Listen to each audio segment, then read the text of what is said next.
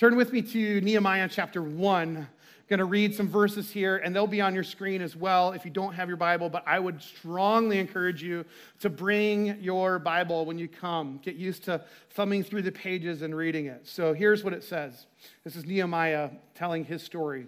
When I heard these things, I sat down and wept. For some days I mourned and fasted and prayed before the God of heaven.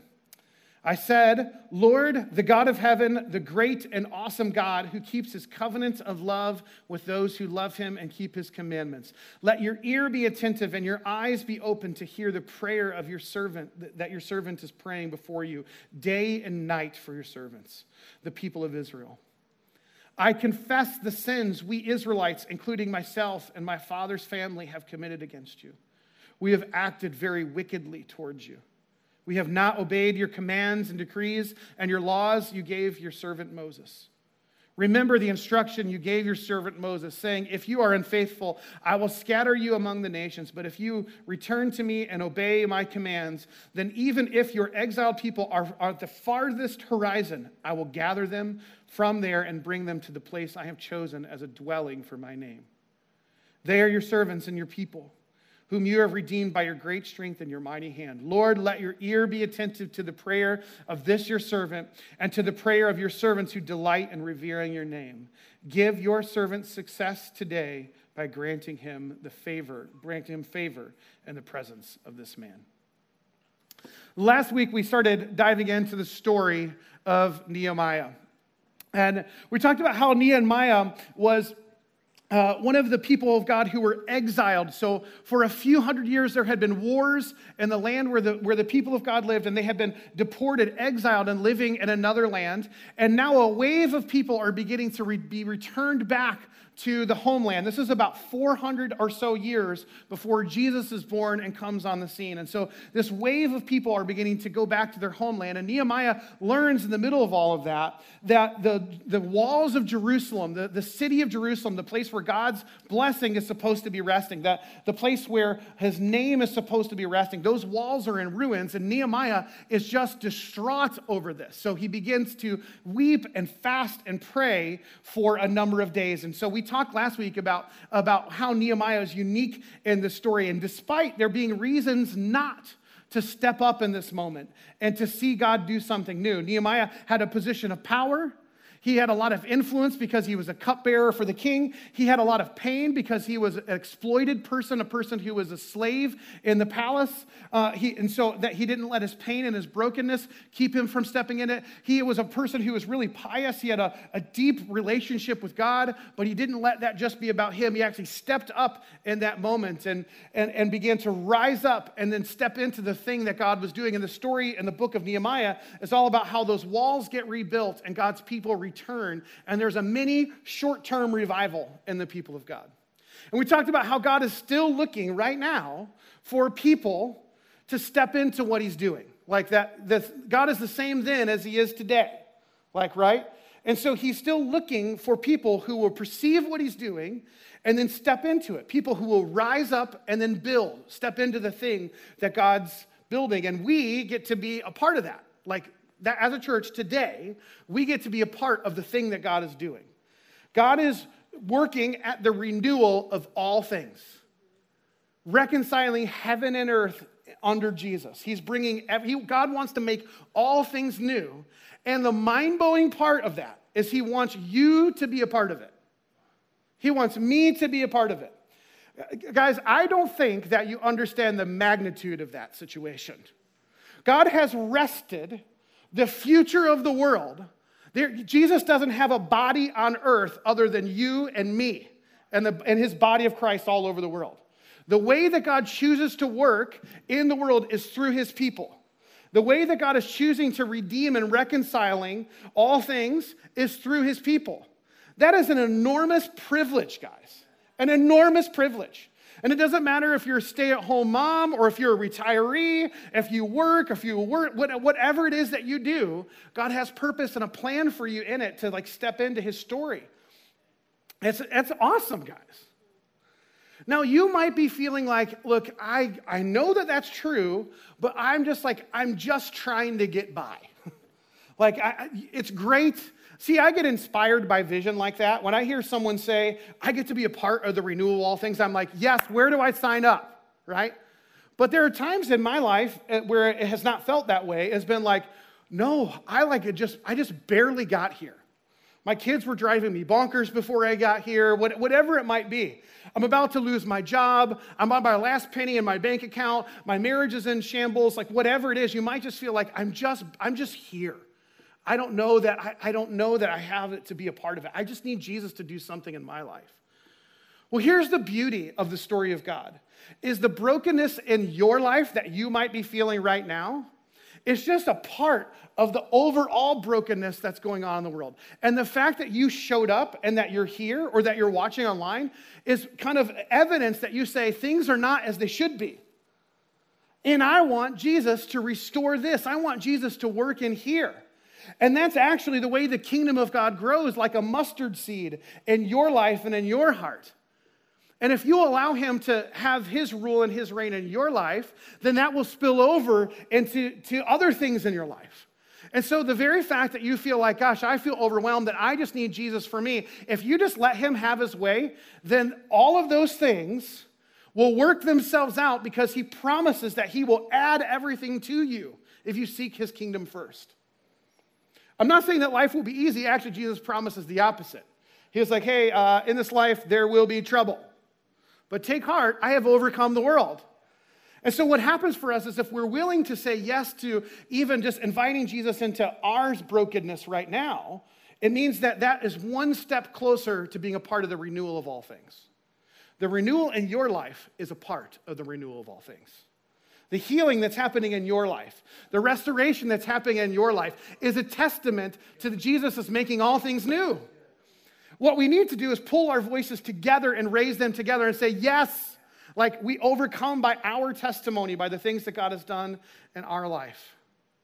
And so Nehemiah was one of those people who would step into that, who would step into that story of God. But before he would do that, before he stepped in and, and before he rose up in that moment, there was a preparation that needed to happen. A preparation that needed to happen before the building. And his weeping and his praying and his fasting, that was preparing for what was to come. It reminded me of uh, a few years ago, uh, our deck in our backyard was an absolute shambles. So we've got a pool in our backyard, and we had this deck. And when we bought the house, we didn't realize how bad of shape the deck was in. And if you would walk in our deck, there was a very high likelihood that you would step on a spongy piece of wood and your foot could go through it. Uh, it was like a shady, shady thing. Uh, and so it got to the point like where we like kind of found all the like weak spots and we would like put potted plants over the weak spots, but they were in random places. So it'd be like, why is there a plant in the middle of the deck? It's like, so you don't die. Like we just, you gotta, you gotta step around it. And so we did this. And so finally someone was like, hey, we gotta do something about this. Like we gotta, we gotta fix this. And so, uh, and so uh, uh, some of our friends gathered around and said, hey, we will, we will help to replace this thing. And we got a vision for what might be. And we thought, okay, it would be awesome if instead of a deck, we had this patio, not something that's not going to go bad in a few years, but allows us to really entertain people and have people at our house and like and really use our backyard. And so we were like, yes, this is going to be awesome. We started in April. And from April until like August, all we did was prepare the ground for the patio. Right, Jeff? Like every weekend. Some of you are like, yes, I remember. I sweated over that patio and I'm so grateful for you. Like, but we had to like take up the deck and rip it apart. And then we had to dig and dig and dig and dig and take dirt out and more dirt and more dirt. And then after we did all that, then we brought new dirt in and new sand in and new gravel in, and that had to be compacted. And it was like this never ending process. And from April until I think it was August, all we were doing was preparing to actually do the building. The thing that was in our heart at the very beginning to see this patio done, uh, like the bulk of the work was in preparation. And it just made me think about like how it's so important to be attentive to preparation. Like we all want to see something awesome, right? There's not a person in this room who's like, I would rather not see a movement of God, right? You're here because you believe that Jesus changes things, right? And you're here because you believe that we're called to make disciples of all nations, right? And you're here because you believe that you have a part in that, right? Right? And so all of us want that. But are we willing to do the preparatory work that needs to happen to see God do that? Nehemiah steps into that process of preparation. And for him, that preparation time looks like repentance and prayer. It looks like stepping in intentionally to a time of being repentance and prayer. And we'll talk about what this means in just a second. But let me just say there has never been, that I'm aware of, a move of God in history that didn't start with people repenting in prayer. I can't think of one. Every move of God throughout human history has started with a moment of people repenting before God, of people coming before God. It doesn't matter whether we're talking about the first great awakening or the second great awakening or the Azusa Street revival, the, the revival, the Welsh revival, the Hebridean revival, like as far back as you can think, and all throughout the scriptures. Like whenever God moves, it's preceded by repentance. So, practically speaking, then, repentance is just a change of mind that leads in a change of direction. A change of mind that leads us to a change of direction.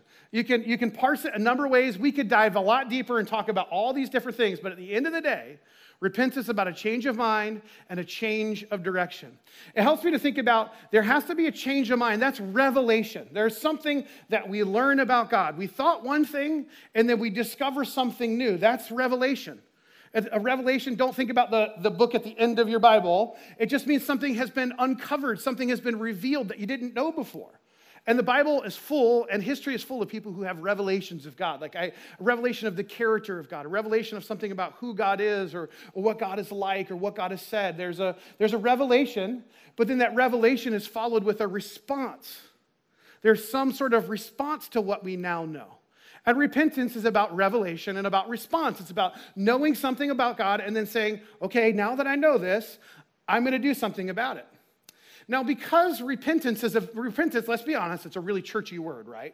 Like you don't use the word repentance when not when talking about other things, right? I, my guess is you're not at work being like talking to an employee like you re- really need to repent of that mistake that you made today, right? Like we use this in like in the in the church world, but re- the idea or the concept of repentance is really something that we do in every li- everyday life. So, has this experience ever happened to you? You go to get in your car thinking that you have a allotted amount of time to get to point A to point B, and thinking my car has plenty of gas to get there. And then you turn on your car and realize that someone in your house has actually uh, used up all the gas, and your gas light is now on. And now all of a sudden, you have a decision to make. Now that I know, I've had this revelation that I do not have enough gas, like, am I going to chance it and just try to get there? Or am I going to go and do something about it? Am I going to go and fill up my car with gas? Does this happen to anyone ever here? Yeah, no, it's just, it's just our house, babe. It's just our household. We're the only people do it. I'm sorry I do it to you all the time. So, but you, you, it's revelation. I thought I had enough gas and I thought I could get there in X amount of time. And now I realize I do not have enough gas. And now I have to do something about it. And I have to decide what am I going to do with this information? There's revelation and then there's response. A lot of times, this, this happens all the time. We hear some kind of news, like something we didn't know before. Maybe it's a bad doctor's report, or maybe it's like a, some financial like, you know, thing that you're like, oh my gosh, I lost my job. There's revelation. I didn't I thought it was going to happen this way, but now I realize it's happening this way.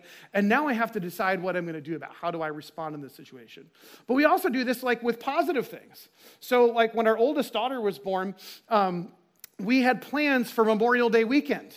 She was born just before Memorial Day weekend. We thought we would be able to get through Memorial Day weekend. We had plans, we had stuff we were going to do. And the doc, Jen had a doctor's appointment. And basically, the end, that ended with cancel your plans. The baby is coming now. And like, so we had a revelation and we had a response. And that was a great thing, right? Like we had to, to make a change. We thought we were going to do one thing and then we had to go a different kind of direction. And we do this in everyday life. Honestly, guys, the challenges we do the opposite with God. So often we learn new things about God and we're like, thank you very much, that's very interesting. You watch a, you, you listen to a Bible study, you watch a great thing on Right Now Media, you hear a, a, a great sermon at some other church, not here. I'm just kidding, it's here too. Like you hear something and you're like, oh, that's very good, that's great. But then we don't do anything with what, we, what we've heard. And that's actually the opposite of what God wants for us because what he's looking for are people who will respond to the revelation of who he is. All throughout history, God has been looking for people who are responsive to what he says and what he, what he does. It's actually at the heart of our relationship with God. It's, it's impossible to have a relationship with God without repentance. It's impossible. We, we cannot have a relationship with God if we don't acknowledge what is true and then change our course of direction. It doesn't always have to be about heavy, sinful things, it could be about good things. Imagine if I told Jen all the time the things that I like and I love, and she never did anything about it. Or imagine if she told me the things that she doesn't like and she doesn't love, and I kept doing the same things. That's a really terrible relationship, right? Like, that is not what God wants for us. That's not the kind of relationship. And for Jesus, he came on the, the scene in Mark chapter 1. He has this summary statement when he says, The kingdom of God is near. Like, the time is at hand. Repent and believe the good news. This is a summary statement of what Jesus' preaching was about. Jesus came and he preached a gospel of repentance. But the thing is, this was good news. We don't think as, as repentance is good news. We think of repentance as bad news. When you learned I was talking about repentance just a few minutes ago, my guess is something in your heart going, oh, this is bad news. But Jesus says, repent and believe the good news. Because what he wants for us is to reveal who he is, and then we respond to that. That is really good news. Because whatever it is we have in our life, Jesus has better. He has better. And so we, we should be excited when, when, when we hear the word repentance because it means I get to step into something better. It means I have to step into something better. I love to be, like, I don't know about you, but I love to be, like, surprised by things that are better. Like, I love to, like, when I go and, like, I don't expect the food to be as good at a restaurant and then all of a sudden the food is better than expected. I love that. Or you go to see a movie and it's better than you expected. Like repentance is like that, it is always better. His way is always better. It does not necessarily feel that way on the front end. You might not necessarily think that way in the front end, but it's better. It's better. You see, repentance is all about us just yielding to God. It's about us seeing, uh, seeing that God, you're wanting to do something new, and I want to make space for you. Repentance is like the preparatory work before God builds something. It's like before God is going to do something in our life, we have to attend to what's here. We have to look at the broken deck. We have to look at the soil that needs to be tilled up and attend to that. I want to be really clear about something. Repentance is not something we do without God, as though it's just it's a work that we accomplish. I want to be really clear about that. Like we have to do something to prove our value and our worth to God. That's not what repentance is about. Repentance is, is about us accepting God's gracious invitation to yield to Him. It's only because He has pursued us and invited us in that we get to say yes. Do you get that? Like, so this isn't about us proving ourselves to, to God. It's about saying, Yes, God, you can have your way into me. Think for just a minute about that thief on the cross in Luke chapter 23. We talked about this a few weeks ago. Uh, Luke chapter 23, Jesus is hanging on the cross, and there's two criminals hanging on either side. And one in verse 39, one of the criminals who hung there hurled insults at him. Aren't you the Messiah? Save yourself, save yourself and us. But the other criminal rebuked him. Don't you fear God, he said, since you are under the same sentence? We are punished justly, for we are getting what our deeds deserve, but this man has done nothing wrong. This man is having a revelation about who Jesus is. He, Jesus on the cross. And in that moment, we have both people, but guess what? Both are t- basically saying Jesus is the Messiah, but only one really sees Jesus for who he really is. Do you get that? One guy's mocking Jesus, and, and, he, and in one sense, he sees who Jesus is. The, the, on the other hand, the person really sees who Jesus is. He's having a revelation in this moment. If you are truly the Messiah, like, then you, I don't deserve to be here next to you. I am the one that deserves to be here, not you. That's a revelation. And then listen to the response. Then he said, Jesus, remember me when you come into your kingdom. Isn't that awesome? That's a, that's a response. So we think of repentance has to be this big upheaval, this big thing. But in this moment, we see repentance. If Jesus is who he says he is, that's revelation, then the, my only response is save me. That's God, it's the grace of God and the scandal of Christian faith that Jesus can save like that. Do you realize that? Oh, gosh. Um, the good news is better than you'll ever imagine. And, and the more you journey with Jesus, the more that good news is going to bubble up in your heart. And the more it will be a delight in your life to repent. It will be a joy in your life to repent. And Jesus tells him, Okay, you'll be with me in paradise. That's awesome. This turning to God is an essential element in our lives, and it's not meant, by the way, to just be a, a one time kind of thing where we just repent one time. It's actually meant to be a lifestyle of repentance. Uh, we're not supposed to just have fleeting moments, just a one moment where we say, Jesus, I'm sorry for my sins. Please let me go to heaven. That's great that the thief on the cross did that. But Jesus' expectation is if that, that thief was delivered, was that he would continue to have that same attitude in his heart for the rest of his life. And that's what he wants for us. That's what he wants for you and I to have a lifestyle of repentance. So, Nehemiah, when he discovers what, the, what has happened and he remembers what God is like, he has this revelation. He can't stand for it. And so then he responds with prayer. He responds with prayer. And here's what I'd say about that repentance is not limited to prayer, but it's really, really hard to repent without prayer. Repentance isn't limited to prayer, but it's really, really hard to repent without prayer. So here, let's just briefly look at what this looks like for Nehemiah when he what does repentance look like? The first thing is that repentance looks like acknowledging the truth acknowledging the truth. Nehemiah says this He prays, Lord God of heaven, the great and awesome God who keeps his covenant of love with those who love him and keeps his commands, let your ear be attentive and your eyes be open to hear the prayer of your servant that's praying now before you day and night for your servants, the people of Israel. This is a summary statement. This is like, my guess is Nehemiah prayed way more than this. So, this is a summary of Nehemiah's prayer because he prayed this prayer for probably four months, by the way. Like, so this is a summary of everything that Nehemiah was praying over those four months. But this is just an acknowledgement about what is true about God. God, you are great and awesome. You can't have, uh, you can't repent if you don't acknowledge the truth. And the most important truth is how good God is. It's the thief on the cross looking at Jesus saying, Oh my gosh, we deserve to be here, but that guy doesn't. And so Nehemiah in this moment acknowledges the truth about who God is. You are a covenant keeping God. You, you keep your promises, God. I, I know, God, that you'll listen to your people. You made this promise a long time ago that you would listen to your people. And so repentance has to start with acknowledging the truth about who God is. It's not about how bad we are. Hear this repentance is not about how bad we are. It is about how good God is. It is about how good God is. So Nehemiah is like, God, you're like, you're so holy. You're so amazing. You're so powerful. Like, uh, it, it, it's awesome throughout the scriptures when people have a, a revelation of who God is, they're absolutely overwhelmed by it. It, it is mind blowing to me that the goodness of God can strike fear in the hearts of people.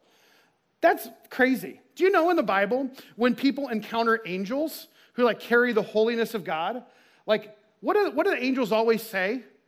Like, don't be afraid, right? When Isaiah comes before the throne room of God in the beginning of the book of Isaiah, and he, he sees all these crazy angels and people bowing down and singing whatever, he's like, oh my gosh, he falls down. Woe is me. I have unclean lips. Like, I can't stand in the presence of God. That is because he sees how good God is, not because he sees how bad he is. Because there's no one like him, because there is no one like God. The reality is that, that false ideas about who God is creep into our minds. We have a hard time believing in the goodness of God at times, the faithfulness of God at times. And so it's important in repentance, in prayer, to remind ourselves and acknowledge the truth about who God is. Have you ever had a false belief about someone?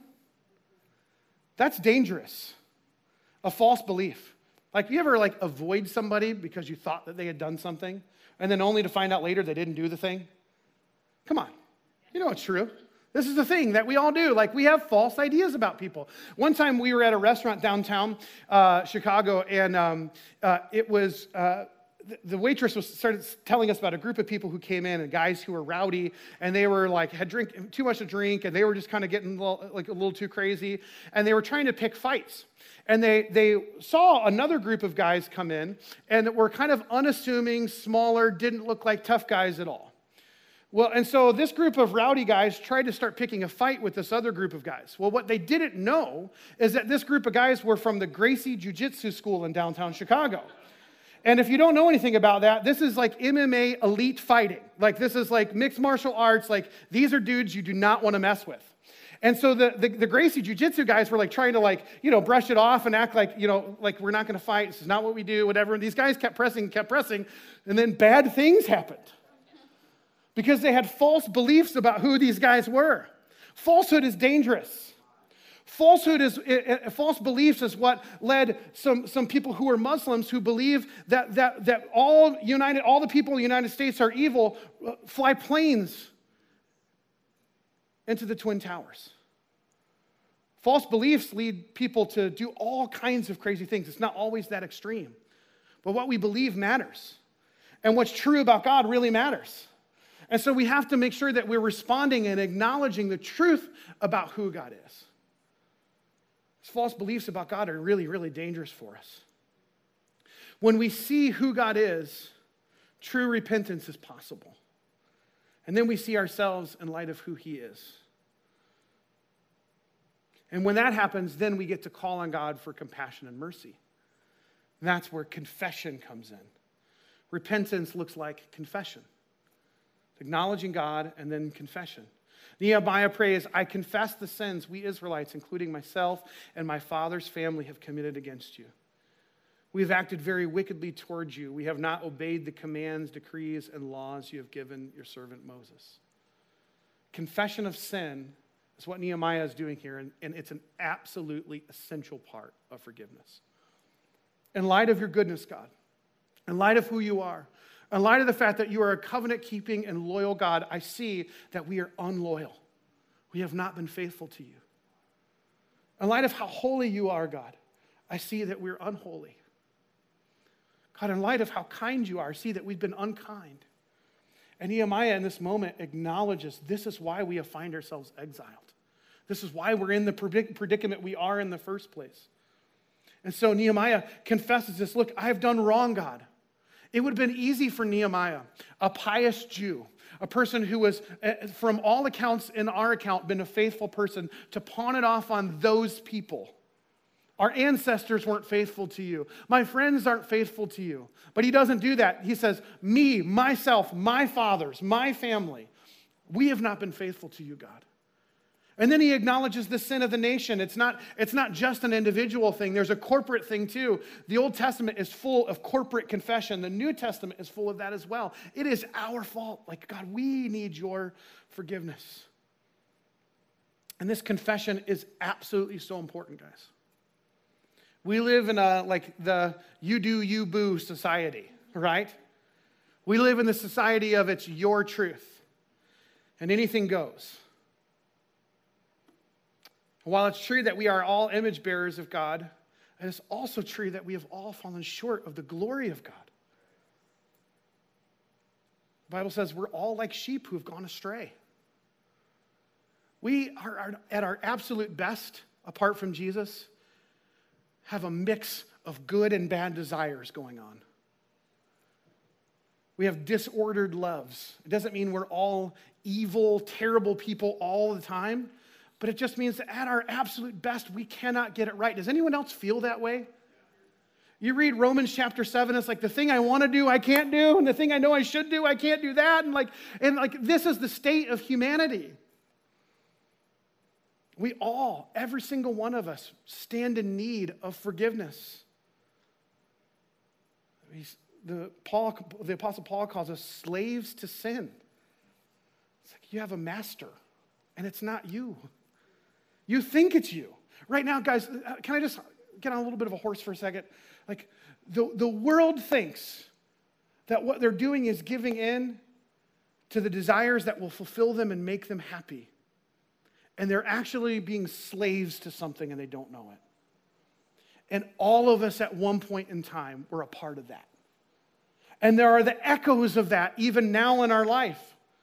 There are the echoes of the lifestyle that calls us back, right? For those of you who've been rescued and redeemed by the Lord, you know that there are these echoes wooing you back. The, the reality is, it's easier to give in to the desires of the flesh. It's just easier. It just doesn't bear the fruit in our life that we want it to. It leads to a path of destruction for us. Guys, the world is not getting better. Despite all the appeals and all the desire for the world to say, you do you, boo, and you just give in to what you want, it is breaking us. First John says that if we, if we say we have no sin, we're calling God a liar. Holy cow, that's harsh. Obviously, there's good news. Jesus came to provide once for all forgiveness for anyone who would call on his name. So, all of that stuff I just said is true. It is more true that Jesus forgives and Jesus saves and his blood covers you. And like your sins are forgotten. They're far as for the east is to the west, the north to the south. You are white as snow. That's true. But the assumption of the New Testament is writing is that we'll go on, once that is true about us, learning how to walk in that freedom, learning how to grow in righteousness, that we would, like Paul says in Philippians, work out our salvation with fear and trembling. Jesus, Paul is saying that to believers, not non believers. That we would learn how to walk in step with the Holy Spirit rather than in step with what our flesh wants that we would go on confessing our sins like James talks about, and like Hebrews talks about, and like John talks about. The confession of sin is essential to our relationship with Jesus. I say this not with an ounce of like heaviness or like hard heartedness or like condemning. It's just true. And God wants to set us free from this. It does us no good to not acknowledge our sin, it doesn't do us any good. And so Nehemiah, in this moment, and, and, he read, and we read in this prayer, he says, Yeah, this is me. There are things in my heart that are standing in the way, God. And so I appeal to your mercy. And, and, and we we are going to talk about this more in the coming weeks that sometimes that like confession and that repentance of confession, it looks like weeping and sorrow. You know, the Apostle Paul talks about how godly sorrow leads to repentance that brings salvation. Like there's a godly sorrow that accompanies repentance. It also says it covers over regret. Guys, that's a good word. That's a really good word. Godly sorrow leads to repentance that brings salvation and covers regret. That's awesome. I don't know about you, but I've had like sorrow in my life that I've gone, I've like kept on regretting. But do you know part of the gospel is that it would actually cleanse our conscience so we wouldn't think about the guilty things we have done in the past?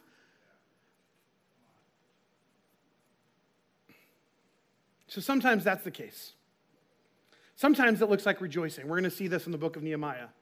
There's an epic feast in the middle of Nehemiah where the people want to weep and they want to like be sorrowful and, and Nehemiah and the priests are like, no, don't do that. Like it's time to feast and rejoice. And so sometimes repentance looks like that too, because it's also the kindness of God that leads us to repentance. You don't respond to acts of kindness with sorrow, you respond to acts of kindness with thank you, right? Like, you ever see the show Extreme Home Makeover? This was like popular maybe 10 years ago, where they would find some family who was in some destitute situation and they would go in and totally remodel this house. And then they would do this big reveal for the family. And the people would just be sobbing, overcome in tears. Those aren't tears of sorrow, those are tears of joy. Someone has just encountered kindness that restores them. Guys, there's a kindness that comes with God in confession that's restorative.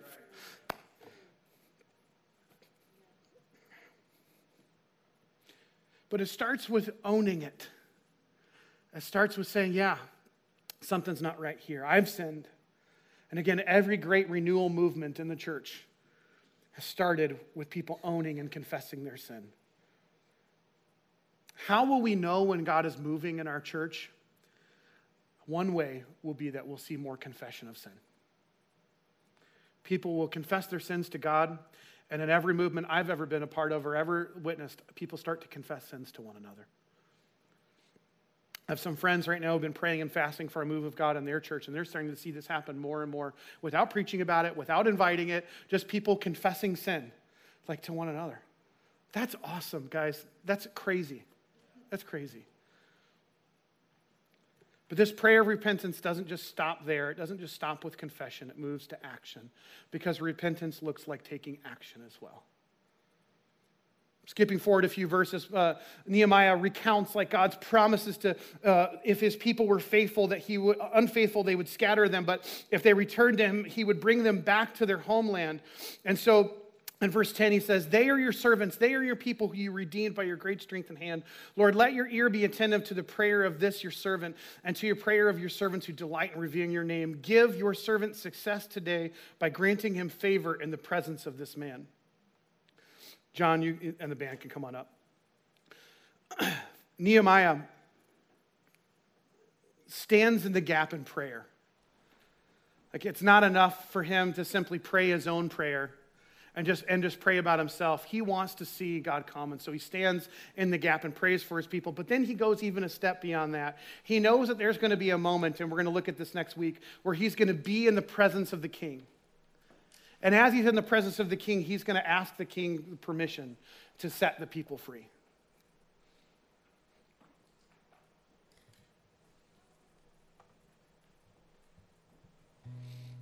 This might not seem like a big action, but this was a bold, bold move. And if God answers this prayer and Nehemiah steps into this action, it means something completely new for God's people.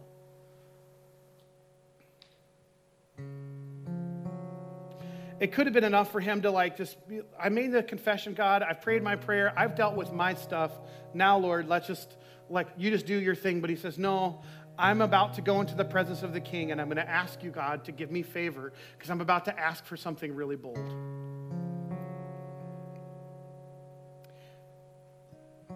Our actions in repentance may not always have to look like that, some big, bold thing, but true, genuine repentance is always followed by some change in direction, some change, some shift in our life, some action that we take. Sometimes that, that might be a new mindset, believing one thing instead of believing another. Sometimes that might be, you know, getting rid of something that's causing a sin, like Jesus talks about, like if your right arm causes you to sin, cut it off. Like that's an extreme thing, but Jesus is saying, like, you should take action. Like you, you should be very serious about cutting the sin out of your life. And your eye causes you to sin, pluck it out. That's like hardcore. This is the same Jesus that we love and we revere, saying, This is so serious for you, you got to cut it out. So take action. And here's what I love about this it acknowledges that, like, uh, unless God, Nehemiah's prayer here acknowledges that unless God moves, nothing is going to happen. But it also acknowledges that if, unless He moves, nothing is going to happen. And this is the great mystery of how God's sovereignty and human freedom are like hand in hand with one another. And how do these things work? Is a move of God a move of God, or is it something that's brought about by the people? It, yes, it 100% is a sovereign move of God, but it requires people who will say, God, I will not stand for this anymore in my land. I will not stand for this anymore in my life. I will not stand for this anymore in my household. I will do something about it.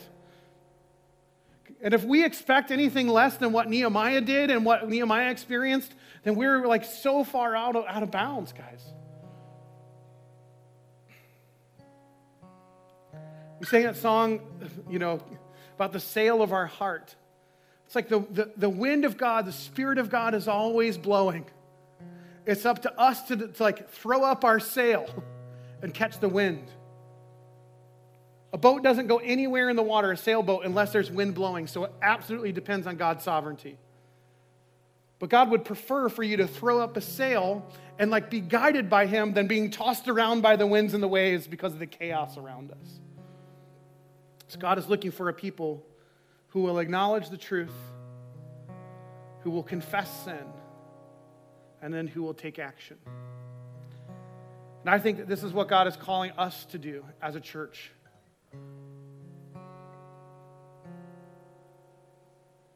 I think God is moving us into a time and a period of praying that's not just expecting, if we just pray the right prayer, that God will do this miracle, but, a, but the kind of prayer that really says, God, I just, I have to deal with it, what's in here.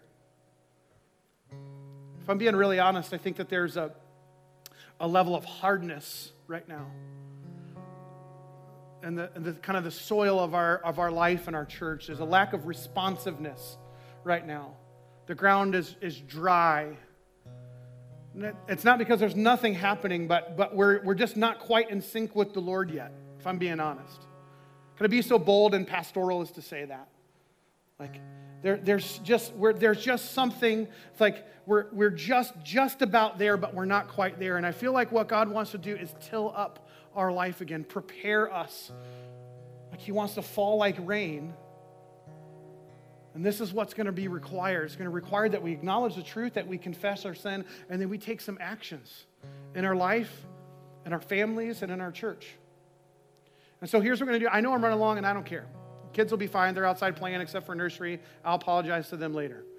Like, we'll, we'll, we'll deal with that. We're going to take communion in a minute, but before we do, I think it's really, really important that we actually do this right now. So we're going to take about five minutes.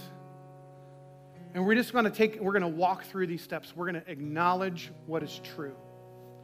So here's what I want you to do. I just want you to get yourself in a posture where you're ready to pray, where you're ready to deal some, deal, do some business with God. You might want to uh, like get out of your chair, turn around, face down. If you're able, you might want to like just bend over. You might want to find a place here in the room. I don't care what you have to do, but get yourself in a posture where you're ready to do some business with God. And then here's what we're going to do. The first thing we're going to do is we're just going to acknowledge what is true about who God is. So here's what I want you to do I just want you to begin to talk to God about who He is. Just talk to God about who He is. I'm not going to pray in the microphone. I'm just going to let you do this. I'm going to let the Spirit of God work in His people. And so I'm going to cut my mic off. And in a couple minutes, I'll come back on and then we'll start confessing some things. But let's start by just acknowledging what is true about who God is. As I know, I know that this isn't like um, uh, what a lot of people are, think about. Like, I want to come to church so that like I can feel really like pumped up and happy. Like, I mean, but I just don't think that a move of God comes up from pumped up and happy. I'm not saying we can't be happy. like, we're going to be happy. We're going to joy. There's going to be joy in this house, like that, but it's going to be genuine joy. It won't just be because the band played a happy song. Uh, like it, it will be because there's genuine joy in our in our hearts. When people are truly joy filled, like you can't contain it. Like you, you can't contain it. And so I just want I just want to just say this is gonna be a little bit of a challenging journey. Like uh, I feel like there's going to be some stuff that God's going to till up in our hearts, but it's going to be really good.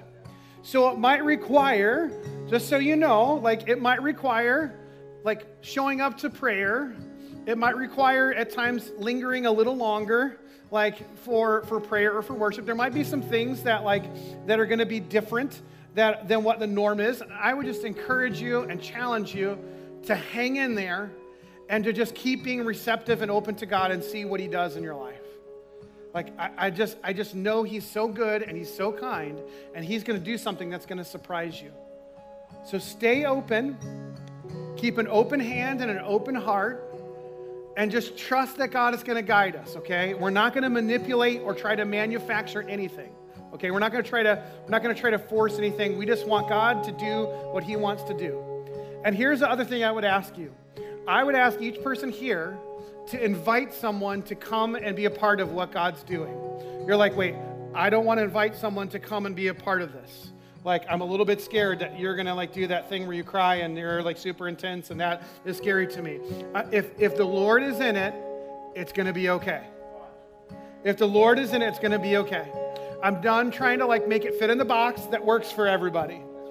Let's just let the holy spirit be the wild goose like the Celtics used to call him. Like the wild goose, the Holy Spirit, you can't contain him. He does what he's going to do.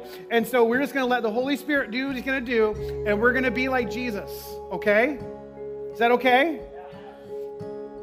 I love you all so much, and it is such a joy to be a leader here and pastor here and to be on this journey with you. And I cannot wait to see what God's going to do.